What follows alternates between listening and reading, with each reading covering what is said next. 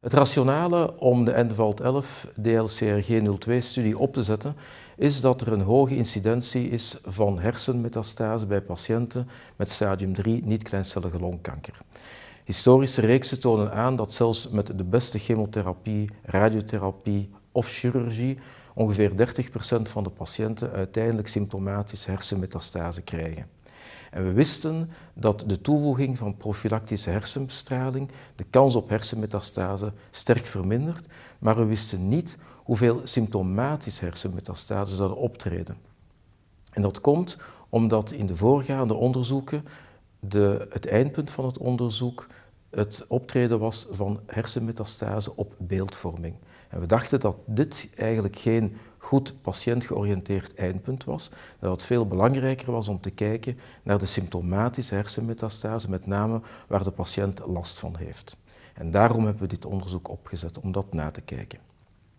Het was een gerandomiseerd onderzoek waarbij patiënten die een in opzet curatieve behandeling kregen voor stadium 3 niet-kleincellig longcarcinoom, werden gerandomiseerd tussen observatie of profilactische hersenbestraling. De meerderheid van de patiënten werden behandeld met concurrente radiochemotherapie en de meeste patiënten hebben 10 fracties van 3 Gray PCI gekregen. Het primaire eindpunt was dus het optreden van symptomatische hersenmetastase en secundaire eindpunten waren overall survival, de tijd tot optreden van hersenuitzaaiingen en toxiciteit. Belangrijk was dat de toxiciteit zowel geëvalueerd werd door de arts als door de patiënt. De belangrijkste resultaten zijn dat inderdaad er een belangrijke vermindering is van de incidentie van hersenuitzaaiingen door PCI. Met name 28% in de controlegroep en ongeveer 7% in de groep die behandeld werd met PCI, wat dus een hoog significant resultaat is. Er was ook een duidelijke verlenging voor de tijd tot optreden van hersenuitzaaiingen, maar er was een lichte toename van low grade, dus graad 1, graad 2 bijwerkingen.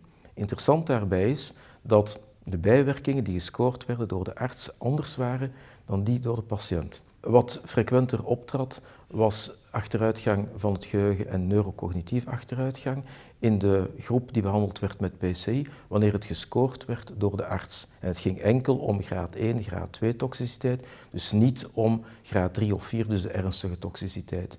Daarentegen, wanneer het gevraagd werd aan de patiënt, was er enkel een toename van hoofdpijn en niet van geheugenachteruitgang of ook niet van neurocognitieve uh, disturbances. En dat is erg belangrijk, denk ik, want het toont alweer aan dat we als arts toch wel gebiased zijn naar bijwerkingen. En ik denk daarom dat het belangrijk is, als take-home message ook van deze studie, dat we naar voor volgende studies moeten kijken naar patient-related outcomes, namelijk bijwerkingen die gescoord werden door de patiënt. Als conclusie van de studie denk ik dat omdat er geen effect was op de overall survival, wel op symptomatische hersenmetastase en dan de kosten van een kleine verhoging van laaggradige complicaties, dat dit een typisch voorbeeld is van shared decision making, waarbij we samen met de patiënt bespreken wat is voor de patiënt belangrijker, een afname van symptomatische hersenmetastase ten opzichte van een lichte toename van bijwerkingen, vooral van hoofdpijn, want dat is blijkbaar wat de patiënt van belang vond,